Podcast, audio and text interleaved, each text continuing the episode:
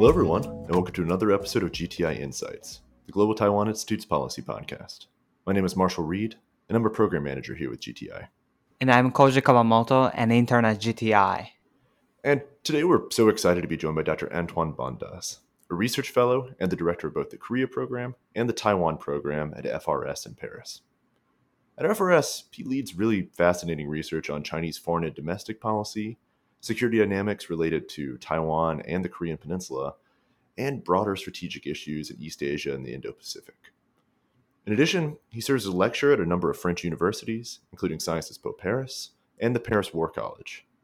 A prolific writer of research and commentary, his work has been published globally, and he's a frequent speaker at forums and conferences around the world. Antoine, thanks so much for joining us today. Thank you very much, Marshall. It's a, it's a pleasure to be interacting with you all. Well, Antoine, we're, we're so excited to be able to speak with you at what is proving to be a really interesting time for France and its relationships with both China and Taiwan. Just a few years back, I think you could safely say that France's partnership with the People's Republic of China was on solid ground, with French white papers describing the relationship as a quote, global partnership encompassing all topics and areas. However, the last several years have seen a fairly remarkable shift in this dynamic. Like many other EU states, France has really fundamentally altered its approach to China in recent years. Driven by growing awareness of Beijing's human rights abuses, as well as mounting discontent with aggressive Chinese diplomacy, Paris has increasingly framed China as a geopolitical rival. At the same time, France has gradually expanded its relationship with Taiwan, sending several delegations to the island in recent years. With all these dramatic developments kind of unfolding in front of us, we're, we're so thrilled to have you here to discuss France's evolving approach to the Taiwan Strait, recent events in the France Taiwan relationship, and the future of French policy in the Indo Pacific. So, to begin, I always like to set the stage a bit, really kind of give a bit of background on what we're talking about. So, for listeners who, who might be unfamiliar, how has France traditionally approached China and Taiwan? And I, I guess more importantly, how has that approach evolved over time? Sure. Um, thank you for your question and the opportunity uh, once again to uh, discuss that uh, very important topic for, for me, but also for the French people on our relationship with China and, and, and Taiwan. Um, our strategy towards China was made of a lot of engagement over the last few uh, decades and past decades. Uh, you need to understand that you know we, we still live with the idea that uh, France is a very special country among the uh, EU and uh, among the EU member states, and that we had a special relationship with China. And the Chinese, of course, for the last few years have always enjoyed reminding everyone that France was one of the first Western European countries to establish diplomatic relations with the People Republic of China back in 1964.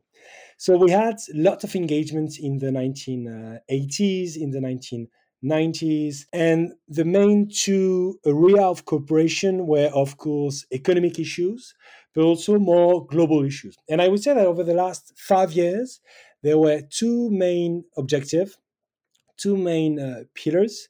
The first one, of course, was uh, the economic dimension. And the main objective of President Macron was to rebalance upwards, as we say, uh, economic ties uh, with China. China is by far the biggest deficit, trade deficit we have with any country, is more than 35 billion euros. So it's massive. And the relationship is very uh, unbalanced, of course, with uh, difficult access to the Chinese market, including the public public i mean public public currency market etc and the idea once again that we needed to make everything to make sure that relationship with china would change honestly over the last five years, we partly succeeded, the diplomats would say. I think we partly failed. Uh, we have obtained very limited concession on the Chinese side. We've obtained, for example, the total lifting of the embargo on French beef that uh, China first instituted in, in 2001. We uh, pushed at the EU level for an agreement ensuring the protection of more than 100 European food products in China, including 26 French ones. And we had very limited agreements on the pork export from France to China if some areas in France are affected by African swine fever because we, the Chinese used to just stop all of the imports and now it's only limited uh, stuff. But otherwise, we, we failed to rebalance upwards uh, the economic relationship. So that very big pillar that has been for decades to benefit from China's growth, to benefit economically from it, has proven uh, unsuccessful. We have, once again, massive trade with China, but it's very imbalanced, huge deficit. And if we focus on the investments, I would say that here again, there has been a lot of fantasy about the reality of Chinese FDI in France, and they remain at kind of a low level compared to other European countries investing in France. To give you just an example, the stock of Chinese FDI in France are around 8 to 9 billion euros, when investment coming from the Netherlands are around 80 to 90 billions, when investment coming from Germany are something around 75 billions. So very limited, actually, Chinese investment and investments that have decreased over the last three, four years, and that's the general trend actually of Chinese investments uh, within the EU. So the very big economic pillar, even though it has been quite uh, successful for some French companies, has proven to be a very, very partial uh, success. And the second pillar over the last few years were actually more kind of the global issues. And in terms of global issues, especially climate change and biodiversity, once again, very limited successes. Very limited uh, because we had an illusion from 2017 to 2020 that France mattered and that France could obtain some concessions uh, from China. And it was a case actually uh, because of the Trump presidency that made the US withdraw from the Paris Agreement, the COP21 Paris Agreement. So, of course, France appeared kind of the guarantor, the defender of the Paris Agreement. But of course, China remained in the Paris Agreement because the US left, and we didn't get actually major concession on the French side. Just to give you an example, same on biodiversity. Back in 2020, before COVID happened, we were supposed actually to host in France and in China two major events related to biodiversity. Uh, as you know, the Marseille Summit on Biodiversity happened a few months ago. The one in Kunming that was supposed to happen this year has been permanently uh, delayed and will be organized at the end of the day in Canada, in Montreal, uh, next year. So, on that area, I would say same climate change, biodiversity. We have achieved very little uh, results. So the main two pillar economic aspects and uh, global issues, including uh, climate change, very limited concession on the Chinese side. Even though, and I will conclude on that, it's very important for us to keep engaging China on other global issues, be it, of course, uh, the issue of Iran, the issue of North Korea, the issue of Ukraine, even though we, we disagree mostly. And as P5 permanent security members, of course, we need to keep engaging with China. But once again, our expectations, our hopes have proven very uh, kind of not only limited, but we have achieved little. So it forced us, the French side, to, of course, kind of adapt and rethink a little bit the relationship we have with China. Like many European countries, France seems to have increasingly pivoted towards the Indo Pacific in recent years. Do you have a sense of how the Taiwan Strait fits into Paris Indo Pacific strategy? Yeah, sure. Uh, so there has been a lack, kind of a lack of coherence initially in the French Indo Pacific strategy, but it has been solved in the sense that the Taiwan Strait and Taiwan was not even mentioned in the first version of the government strategy that was released in uh, July 2021. In the updated version that was released in February 2022, Taiwan is mentioned. The Taiwan Strait is mentioned, and Taiwan is mentioned, of course, as an economic. But let me go back maybe to the French strategy toward the Indo Pacific. We have a very and unique uh, French strategy compared to the other uh, EU member states for a simple reason. We have sovereignty interests in the region for us, it's not only about you know China and US. It's not only about trade. It's not only about climate change. It's about our sovereignty interests. We have more than 1.6 million French people living in French overseas territories, from the Reunion Island in the Indian Ocean to uh, French Polynesia down uh, in the South Pacific. We have more than 7,000 soldiers permanently deployed in the region, and of course, 90% of our exclusive economic zone, so our maritime space, is in the uh, Indo-Pacific. So for us, it's more than just trade and more than climate change. So we had initially a strategy focusing mostly on security, mostly on security, because of these sovereignty issues, first, and also because the Ministry of Armed Forces already had a strategy, a security strategy in the Asia Pacific.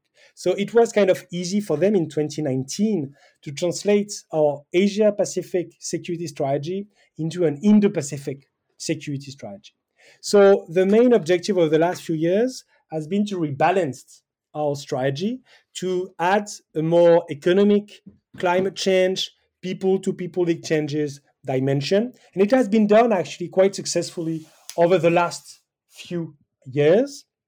You can see that the French Development Agency has been much more active than before. They have their own Indo Pacific strategy. They organize with India on February the 21st, 2022, an Indo Pacific kind of dialogue of development bank in the region. So we have successfully, I would say, rebalanced our strategy that focusing mostly today on two key strategic partners, India and Japan. And of course, Australia, and we can discuss it maybe a bit uh, after, is no longer considered as strategic partner. How does, I would say, China and Taiwan more broadly fit into our Indo Pacific strategy? First, we need to be very clear on the fact that Paris has become an EU leader on security issues vis a vis China over the last few years. And we have long taken into account, I would say, the risk that China poses, including in the Indo Pacific. So we made clear at the EU level that uh, we were addressing these kind of security issues vis-a-vis China in the region. We were the one to try to convince the Germany and the Netherlands first, and then the whole EU to adopt a strategy for the Indo-Pacific. But we do much more than that. And let me be very brief on what we do in the region as regard China, even though we don't communicate that much.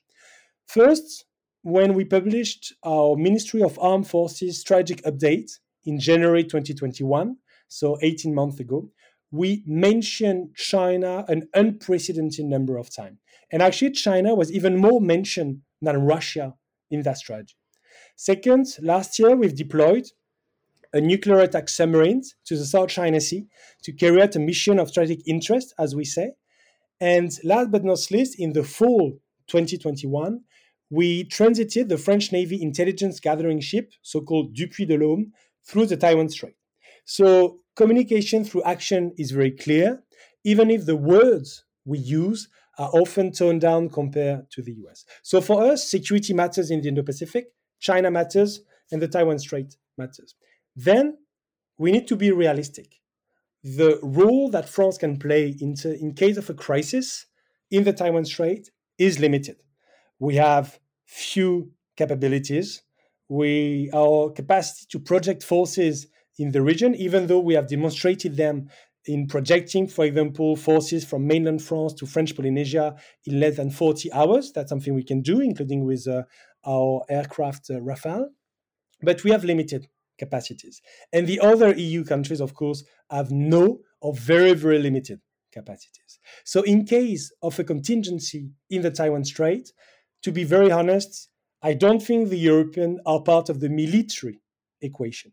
And the French won't be part directly of the military equation. But it's not because we're not part of the military equation that we are not part of the broader equation. And in that equation, let me be very clear, and that's something I, I get repeated at the European Parliament and, and in to the different um, EU member states. The Europeans, and especially France, need to do much more than before in contributing in preventing a conflict in the Taiwan Strait.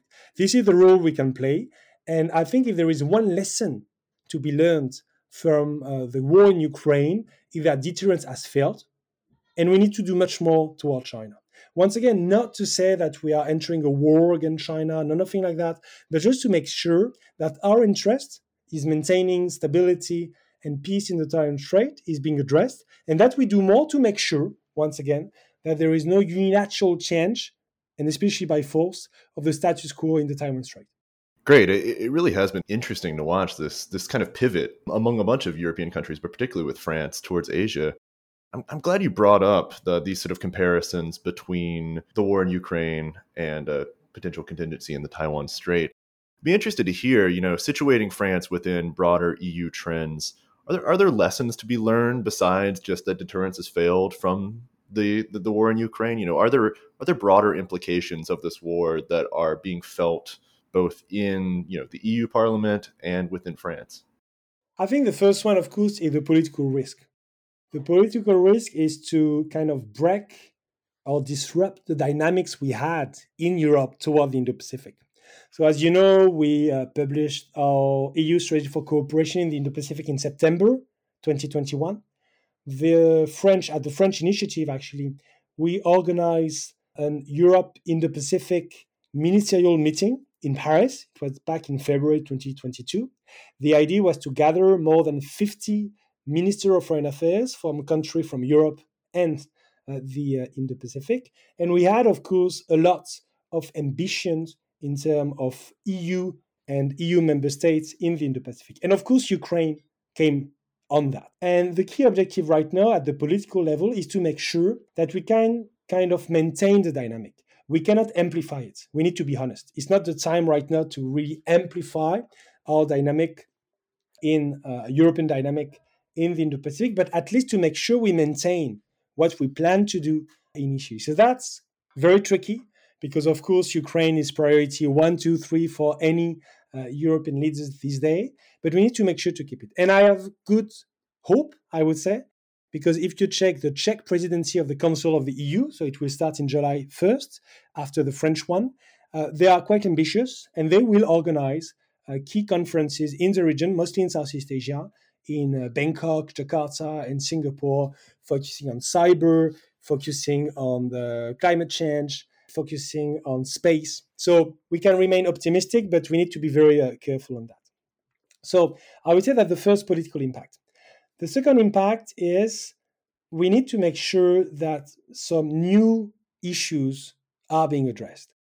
And I think that one issue that was not that much addressed in the Pacific before the war in Ukraine and that the war in Ukraine forces to address is the question of energy security. Not only because we need to uh, identify new uh, source of imports, especially of gas, but also of oil, but it's much more difficult for the gas, but also because this energy security issue is very important.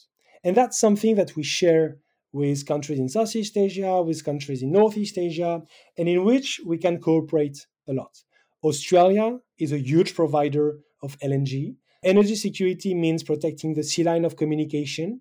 It also means to make sure to try to regulate prices when we can. But it's also at the end a question of uh, climate change and the energy transition to make sure, for example, that to the countries in Southeast Asia, in South Asia, we Europeans can offer alternative to fossil fuels, and we can basically assist this country in providing capacities, technologies, uh, etc. So I think that would be the two main lessons to be drawn from Ukraine. On the military side, let's be honest. I think the consequences of Ukraine is very important, of course, for China, especially for Taiwan. But in the relationship between Europe and the Indo Pacific, uh, I think the impact is quite limited. Once again, there is a risk for us to kind of refocus maybe even more on Europe than before. So we need to address it. Uh, we need to once again expand the areas and the issues we want to address. But the direct consequences for our strategy uh, toward the Indo-Pacific is are, are still quite limited. Hopefully. Earlier this month, a delegation of French lawmakers visited Taiwan, the third French visit in the last year. What has been behind this recent diplomatic outreach to Taiwan? Was there a specific event which sparked it, or has it been the product of broader trends in French Asia policy? Sure. So these MPs, either from the National Assembly or from the Senate, are, are, are very important, and I would say they are quite common. Uh, they are quite common because uh, over the last 20 years, no matter the majority party in France or in Taiwan, we've had this kind of parliamentary uh, visit. So I would say they are kind of frequent and they are quite normal. The Chinese embassy in France made them, I would say, not normal or not as normal as they used to be uh, last year when the Chinese embassy explicitly criticized senators that were willing to go to um, to Taiwan, and that's basically when I, I just defended the right of the senators to just to go to Taiwan because they are part, of course, of the legislative branch, not from the government, so they can do whatever. Uh, and of course, once again, it's just some regular and normal uh, working visit, and that's when the, the Chinese ambassador actually in Paris labeled me as a crazy hyena, as a little thug, as a villain, etc. So actually, it was the Chinese side to make these visits not only kind of abnormal, or at least to make them very visible. But these visits are very normal. What is new, I would say, is not so much on the parliamentary side, even though two resolutions were adopted, both at the National Assembly and the Senate last year, to um, promote the participation of Taiwan within international organization when, of course, the status allow it, just like uh, the World Health Assembly of the World Health Organization and, and, and others. But I would say the major shift is the shift at the government level. So it's not a major shift in terms of policies, and we have not questioned our one China policy, but de facto we have stopped what I called invisibilizing Taiwan. For many years, the French government invisibilized Taiwan. We basically made sure never to talk about Taiwan, to make visible some discussion we could have to Taiwan. And one of the example, of course, once again, is the first version of the Indo-Pacific strategy that did not even mention Taiwan. So I would say that we have shifted on that. We have de facto discussion between France, could be the civil society, of course, uh, and Taiwan, and, and we, of course, uh, endorse them. But we just have I mean, it's just the idea that Taiwan is important for France. And Taiwan is important for French interest. And stability in the Taiwan Strait, of course, matters and is important for us. And there is no reason for us not to say it. Not to say it because, of course, tensions rise in the region, but also because the EU is much more vocal than before. So I would say that we have stopped invisibilizing Taiwan, not only because we need to be a little bit more outspoken than before, but also because the EU itself is doing much more than before. And it's quite common now, now to have uh, EU commissioners or the Secretary General of different DGs, kind of the ministers uh, within the Commission of the uh, European Union, to talk openly with uh, ministers uh, in Taiwan. What we do not do yet is to have official discussion, even kind of informal discussion, uh, between French government members and Taiwan government members on the way the Czech, uh, the Poles, or even the Germans have. Because just to give you an example, the Taiwanese Minister of Culture was in Europe uh, a few days ago. He visited Germany and met the German Minister of Culture. He did not meet officially uh, the French Minister of Culture. So I would say we have shifted a little bit, but we are still not there. And there is much more than we can do because, once again, Taiwan is and remain a very important partner, including an economic, technological partner, a partner in culture, education, etc. Great. I, I, like the term invisibilize. I, I think that sums up how a lot of countries have treated Taiwan over the years. I'd like to kind of expand on something you just talked about there that despite the fact that Taiwan lacks formal relationships with any EU states currently, it has been pretty successful, like you mentioned, in the Czech Republic, in Germany, in Slovenia, Lithuania, in building more informal ties, building business relationships, having smaller people to people relations with these countries. Be interested to hear, you know, you mentioned that Taiwan is a valuable partner. Do, do you see any particular areas where Taiwan and France could cooperate more going forward, whether on the you know business front, at a sort of sub governmental level, or you know, is there anything that would be particularly productive? First, I think we need to be clear on the fact that for Central and Eastern European countries, it's often easier, I would say, to uh, engage with Taiwan than for France or Germany because we're a bigger country and we have a lot to lose toward China, especially if we engage too openly with Taiwan. It's at the end of the day kind of easier for Lithuania to do it, for the Czech Republic to do it, and that's why they've been engaging much more openly, much more vocally with um, Taiwan than France or Germany. But once again, France and Germany, they do more. They do more, especially at the EU level. Uh, you need to be, I mean, we need to be clear on the fact that if the EU moved a lot over the last few years on Taiwan, that because France and Germany and other countries agreed on it. If we've had an EU investment forum, for example, in October 2021, during which you had President Tsai Ing-wen, the Minister of Economic Affairs Wang Mei-hua, but also the head of the European Economic and Trade Office, Filip Grzegorzewski, and the Director General of the EU Commission DG Trade, Sabine Weyand, to participate, that because France and Germany agreed on that. If Taiwan is explicitly mentioned in the EU strategy for cooperation in the Indo-Pacific, that's because France and Germany uh, agreed. So once again, we do more than before. It's for sure not enough, but we do more, especially uh, at the EU level. But I think the EU level is telling us uh, what are the priorities. Right now, some of the priorities are, of course, in terms of the resilience of supply chains. The big issue, of course, of semiconductors. Uh, that's why you've had direct interaction between EU official and Taiwanese companies uh, and else to make sure that uh, we do more and we discuss more explicitly. Even even though we could have done better, just an example, uh, Thierry Breton, so the Commissioner for Internal Market, in charge of the so-called European Chips Act, visited in October 2021 Washington, Tokyo, and Seoul, but he did not visit Taipei. He should have visited Taipei. So the resilience of supply chains, semiconductors, of course, are one big issue that EU, but also the French, of course, want to see addressed uh, with Taiwan. The second one is that our societies share the same objective. We want to protect uh, the democratic debate by detecting digital interferences in our electoral processes.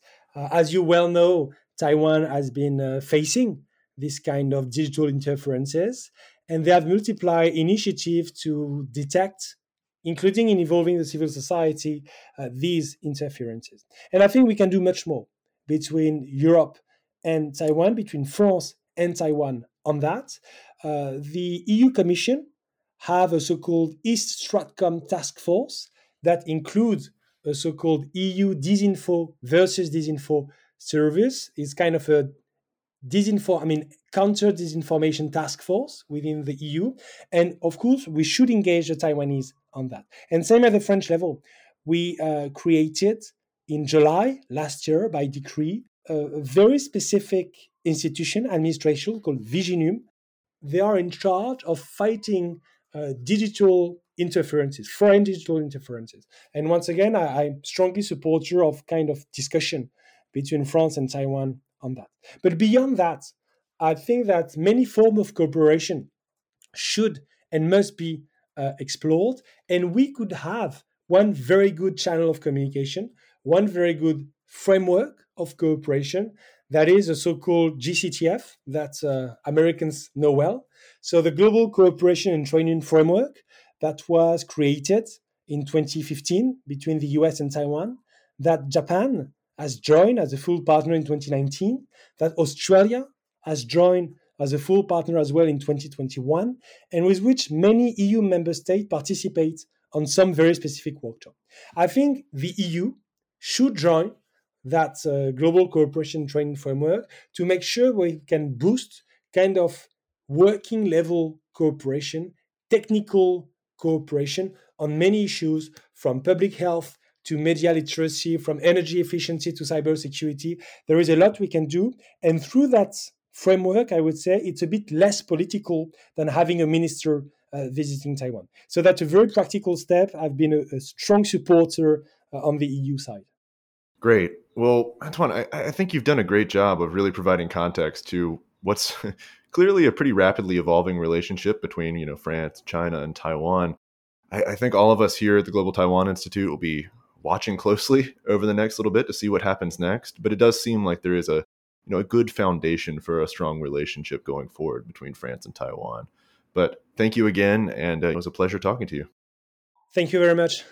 And thank you to all our listeners for joining us for another episode of GTI Insights. Many thanks also to the great staff and interns at GTI for all their help with every step of producing this podcast. If you're interested in learning more about GTI, be sure to check out our website at globaltaiwan.org, where you can find information about our Global Taiwan Brief and all of our frequent public seminars. You can also listen to more episodes of this podcast on Spotify, Google Podcasts, or wherever else you get your podcasts. Until next time, this has been GTI Insights.